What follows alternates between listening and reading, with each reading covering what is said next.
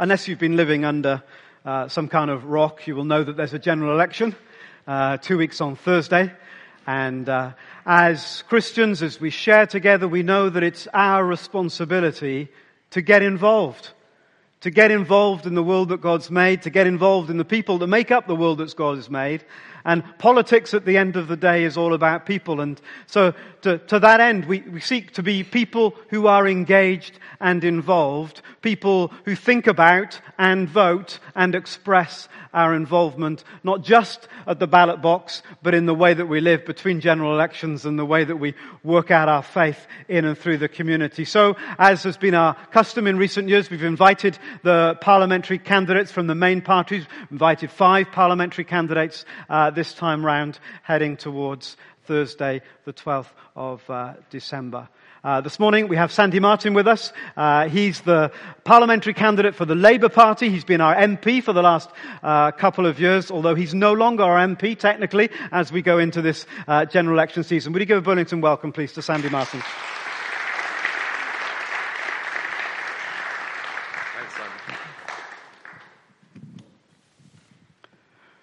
We super appreciate uh, you spending the time to be with us in the midst of uh, Christmas preparations. Uh, so we're really grateful to you. you have had the, um, the joy and I'm sure the challenge of being RMP for the last two years. Would you just reflect with us um, something of what you think have been the, the, key kind of moments in those last two years? Things you've gone, yes, we did it. And, and maybe things you went, oh, we didn't do it. Well, I mean, I wish I could share a yes, we did it moment. I'm I'm, I'm not sure there has been one. It's been a really, really messy two and a half years. Um, and uh, I know that a lot of people who've been watching Parliament, and more people I think have been watching Parliament on television and uh, on, uh, on, iPlayer and so on uh, over the last two years than have ever watched it before. Um, but I think a lot of them have been really a bit taken aback uh, by some of the shouting and abuse and unnecessary behaviour. Uh, I don't like that. I don't think it's a good way of running the country. Um, and I want to see a more grown up and a more sensible parliament in the future. Um, but uh, there have been so many near uh, moments. Uh, you know, we have had other things going on apart from Brexit, and none of them have come to anything because Brexit has got in the way of all the other things. We've had an agricultural bill, which is important to this town. I know there's not many farms in Ipswich. Uh, uh there's one, in fact, it's about to have 3,000 houses built on it, so there will be no farms in Ipswich. But we have a port which exports and imports stuff that's absolutely vital to agriculture. We have people living in Ipswich who work in agriculture. That was really important. We put an enormous amount of effort into trying to get the right agriculture bill. Uh, and there was a lot that the parties agreed about about that as well. And yet it came to nothing because uh, Brexit got in the way. And there were various other things as well where uh, we didn't manage to make any progress. So we have got to get that sorted. And uh, I'm hoping and looking forward to getting stuck into getting that sorted out in the new year if I'm re-elected. Great. We'll come on to Brexit in a minute. It would seem strange uh, to ignore it in this conversation, but just keeping local and talking about a couple of things that uh, we know were dear to your heart. Uh, you really hope that uh, the money that had been earmarked, I think 100 million or something you, have talked about, uh, earmarked for the Ipswich, for the second uh, Orwell Bridge, be immediately, in your words, redeployed for the northern bypass because you, you, you recognised not only the congestion in the town, but the level of air pollution. You talked about children dying on Chevallier Street as, a, as an illustration of that. I, I mean, clearly that was something you really wanted. What happened to, to all of that? Yeah, well, I mean, we have got some progress on that. Not anywhere near as much as I'd want. Uh, the, uh, the Upper Orwell crossing, uh, so-called, uh, I thought was a bridge to nowhere, and I was glad that it was stopped. Uh, but we do need to deal with the congestion in Ipswich. Uh, and I know that there are some people who are uh, very much opposed to building any roads anywhere. But I would just say that if we can build a North Ipswich bypass, by the time it's finished, all the vehicles, all the new vehicles coming onto the road will be electric or hydrogen or whatever anyway. We have a program for changing over from petrol and diesel because we know how damaging that can be. But we've got to get vehicles out of the centre of Ipswich. It really is impossible. And just uh, over the last few days when the Orwell Bridge has been closed, we've seen just how impossible it becomes. And it's not just about people wasting their lives sitting in cars. It's also about the people who want to walk or who want to cycle, breathing in all the fumes from all that congestion. So we've got to do something about it. The county council has now got a plan. It took an awful lot of shouting and cajoling and everything to get them to put a plan forward. They put it out to consultation. They're now sitting on the results. Uh, one of the first things I'll be doing if I'm re-elected is to uh, get back to them and say, look, what's happened to these results? Let's get a move on. And is air pollution in the centre of Ipswich still as, as, as dire as you were presenting? It, it is. I mean, it's, it's, it's been particularly bad actually over the last couple of weeks. When it's dry and cold, uh, you can really smell it in the air. Uh, but it's actually the things you can't smell which are very often uh, the most dangerous. And there are certain streets where it really is bad. Uh, I think the worst ones are St Helens Street and Chevallier Street, but there are plenty of other streets as well where children are breathing in fumes day in, day out, and it's really not good for them. Are they still dying? Well, you can never, it's very difficult to pinpoint an actual death as a result of air pollution. But what you can say is that there are more deaths from asthma. There are more deaths from uh, lung disease. There are more deaths from various other things. And we know that where there is less air pollution, there are less deaths. So we can calculate using statistics uh, how many extra deaths we're expecting as a result of air pollution. You can't easily pinpoint one particular one. Uh, but you know, anybody, any any situation where a politician is willing to allow our children to die unnecessarily, I think is is wrong. And uh, I will do everything I possibly can to get the North Ipswich bypass built, and also to do other measures to try and prevent the Orwell Bridge from being closed so often, because that's another contributory factor to congestion in our town. You talked very movingly um, when you were here last uh, about the dilemma that many of us face. You, you will know that as a church we uh, uh, reach out to lots of people on the edge of society that are socially and economically feeling alienated and so on. And you talked about meeting a, a heroin addict, as, as you described, mm. and, uh, and the, the, the, you want to do something, you want to give them some money, and that's not going to be used right. You talked uh, about the way you reflected on it, just like we have, and we've gone and bought a meal, and you went back, and, uh, and I think she'd gone. and that kind of sense of hopelessness around it. Uh, um, and what you were really crying uh, out for is, is could we have an open access hostel in Ipswich? Is, is there still plans for, for that? Well, I, I haven't seen exact plans for that. I know that there's been an issue around Cavendish Lodge, which was the open access place, or meant to be open access place, uh, that the, can- uh, the, council could send people to if they had nowhere else to go that evening. Um, I don't think Cavendish Lodge ever worked as well as it ought to have done. Uh, I'm still uh, going to be pushing for an, a 24 hour a day supported open access hospital. I think anything less than that is not actually going to meet the need. But you know what? It's not just about people who are actually sleeping rough. It's also about all the people who are sleeping on their friends' floors, who are sleeping with their parents even though they've now started their own family. Uh, people who are uh, desperately trying to find somewhere where they don't all have to share the same bedroom. There are an awful lot of homeless people in Ipswich. We need more houses and uh, I'm hoping that we will be building far more houses in the coming years. And talking about that whole kind of struggle of economic and relational poverty, we might talk about re- resulting in mental poverty or mental health issues. Um, we, we know that Suffolk and Norfolk Foundation have been in special measures probably for far too long. Uh, you will agree with me. I, I, know that the people working in those areas are fantastic, but they're super under-resourced.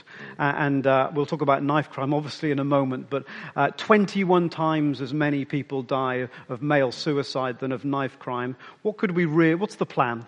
If, well, if Labour was in, in power? Obviously, What's the we, plan? Obviously, we need more money going into mental health, and that is one of the areas where we would be putting in far more resources. But it's not just about the money; it's also about the organisation and the uh, split up of the National Health Service into the uh, community care. Uh, groups and uh, the uh, strategic partnership Wotsits and the Doodars and, and, the Mental Health Trust and the hospital and so on and so forth is not helpful. We need to get them all back together again and we need to work them to work seamlessly with social care as well. Because if somebody is uh, uh, not able to look after themselves, I actually don't think it matters that much, or it shouldn't matter that much, whether that is because of dementia or because they need a hip replacement or because uh, they are, uh, have a heart condition or for any other reason. If, it's, if, if somebody needs help, they need help. And we shouldn't be artificially categorizing it into uh, social care help or health help, and it all needs to be joined up so that people get what they need and not just what they fit the box of. That sounds really exciting and positive. Is there a plan for that? I, am not an expert in the Labour manifesto, um, uh, I don't, but in the highlights about medical care and so on, mental health didn't seem to appear to me, and I was surprised at that. It wasn't very uh, well fleshed out in the manifesto because obviously you've only got a limited amount of space in the manifesto. But we want to have a national care service to run alongside and with the national health service. You know, we got, I think we got the national health service right when it was founded. We need to improve it now. It needs more resources now, and it needs bringing back together again so that it is not split up into artificial bits. But we never really got uh, care right. I, I think uh, when uh, just after the war, the first Labour government just after the war, I think we assumed that most people were going to die in their 60s or 70s, and of course they did in those days. Um, and now that people are living longer, we need to be able to have uh, a properly funded and properly organised, coherent care service for everybody, as well as uh, a national health service. And I'll just say one other thing. I think for an awful lot, the majority of older people who need care, the best possible care that they can get and the place where they get the best possible care is at home with their relatives. If it is possible to do that, that is where the best care is. Um, and actually, the majority of care for elderly people is at home with their relatives. I don't think that the present system, the present government, the benefit system, and so on, makes it as easy as it ought to be for people to stay at home and care for their relatives. We want to try and help people at home. We want to make sure that people are not leaving home to go into residential care unless they have to, because uh, you know people need to be treated with respect. They need to be treated as individuals, and I know most people would rather stay with their relatives. But we've got to actually make that financially feasible. I'm going through personally a situation at the moment trying to find uh, a new uh, bungalow uh, uh, for my mother because she's no longer able to look after herself. My sister is going to look after her. But we're having no end of difficulties because although we know we can afford it in the long run to get the bungalow mm. and to have my mother living with my sister in the bungalow, uh, there are all sorts of hur- unnecessary hurdles being put in our way. And we need to get rid of those hurdles. Is Ipswich safe? It doesn't feel as safe as it used to feel. Uh, and I think events yesterday, just a stone's throw away from here, uh, make us think that maybe our fears are not irrational or as, as irrational as we hope. Does that worry you? I'm going to be very careful what I say here because I know that there are elderly people, uh, and even some not so elderly people, who are afraid to go out of the house, and I think that's wrong.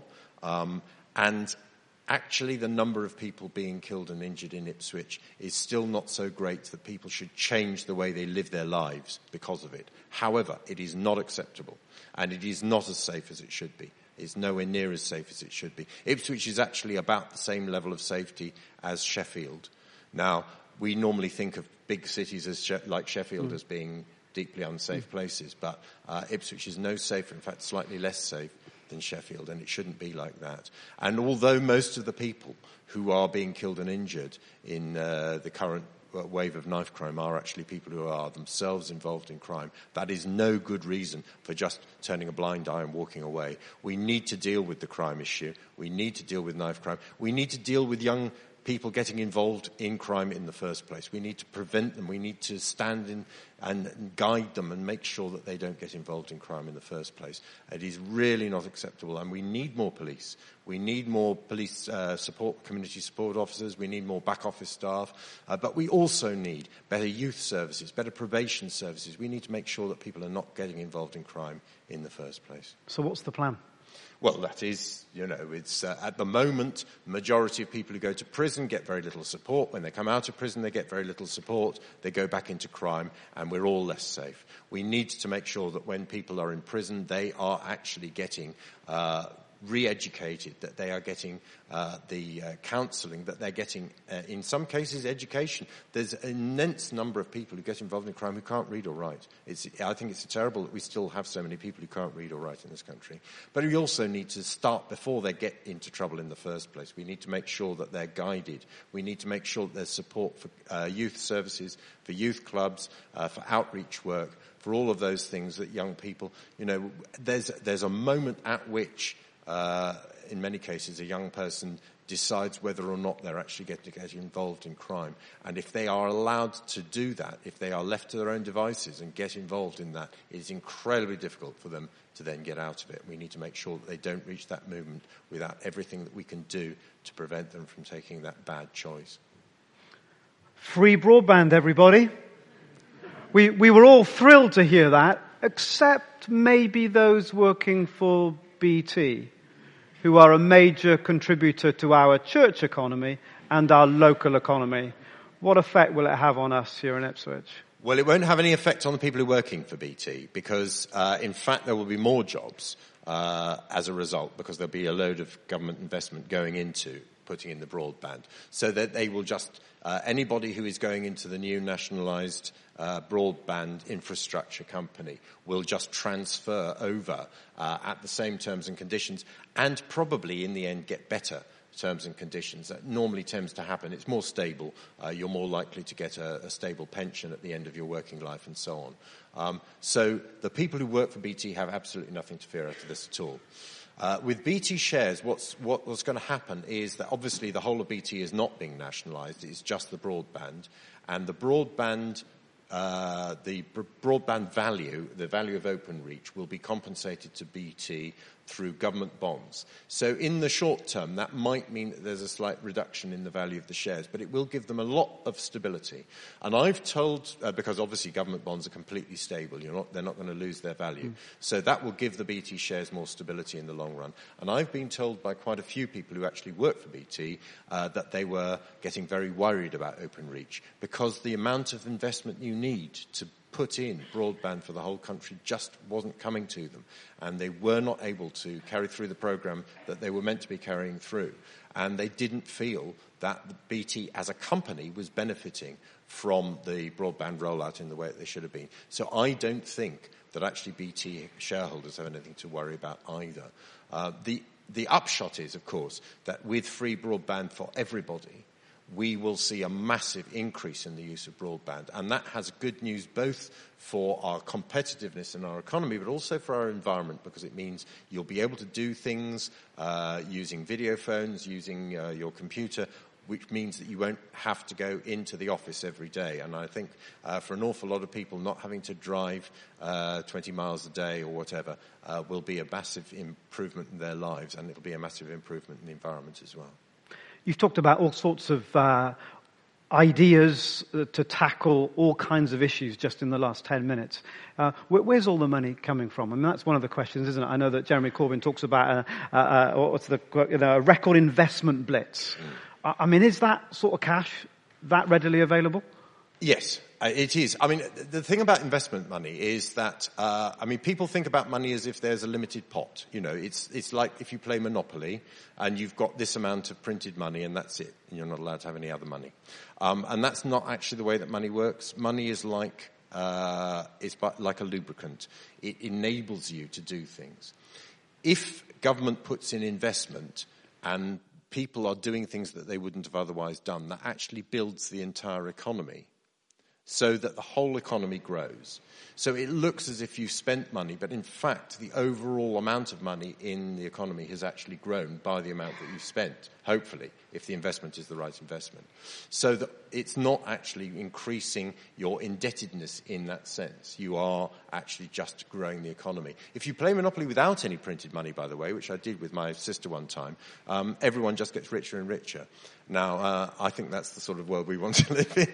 But it's, uh, it's the day-to-day spend on hospitals and on schools and on the police service and on things like that where you actually need to be able to pay for that with taxation. Because obviously if you just spend money on day-to-day uh, expenditure, you're not growing the economy. You're making life people, people's lives better uh, in the short run. But if you're spending the money and you're not getting it from anywhere, then you actually devalue the value of the currency. And we can't afford to do that. We know what happens when that happens. We've seen it in other countries. So what we do need to do is we do need to increase taxation. But we have absolutely pledged that we will not increase taxation for anybody earning less than 80,000 a year. Now, there are some people, I'm sure, in this room who will see some increase in their taxation. But if, if you're earning over 80,000 a year, I actually think it is possible for you to pay a little bit more in tax. And if you can do that, and if we have a, a government which actually raises uh, the level of taxation for people earning over 80,000 a year, then we will be able to have a properly funded health service, a properly funded police service, and education. And uh, people say, oh, well, you know, uh, there's not that many people uh, earning that amount of money. Uh, it's not going to make that much difference to the economy. That's not true. Um, in fact, since 2010, the present government has given away 86 billion pounds of tax cuts. 86 billion pounds of tax cuts. That is an enormous amount of money. And with that amount of money, reversing those tax cuts, making sure that the very wealthy actually do pay more contribution, we will be able to improve our public services. Great. We're beginning to run out of time, so a couple of quick fire questions just to cover some things that uh, it's, it's not quick because the issues aren't important, but just simply uh, brevity of time. Climate change, why is, why, why is Labour the party to vote for? climate change is absolutely essential, um, and we need to. Uh, we need to actually radically change the way we do things. And if you're going to do that, you cannot be in hock to some of the people who are making profits out of the damaging uh, behaviours. So we get almost all of the Labour Party money comes from our individual members and our individual trade union members through their levies that they've voted to give. And uh, most of the Conservative Party's money comes from big business, including fossil fuel companies. So, what so will you do? We are in a better position to actually deal with the things. We will uh, in- accelerate the move to non-polluting vehicles. We will put an enormous amount of money into uh, insulating people's, investing in people's houses so that they're better insulated, and that goes for businesses as well, not just houses. Um, we will uh, move to uh, totally renewable electricity generation. Uh, we will improve public transport so that people don't have to drive everywhere. Um, and those things, I think, between them will make a huge difference. And we will plant millions of trees. I mean, everyone says they want to plant trees, uh, but we will, uh, we will actually put the um, resources in to make it happen. We will plant millions of trees, and that will help to deal with climate change as well.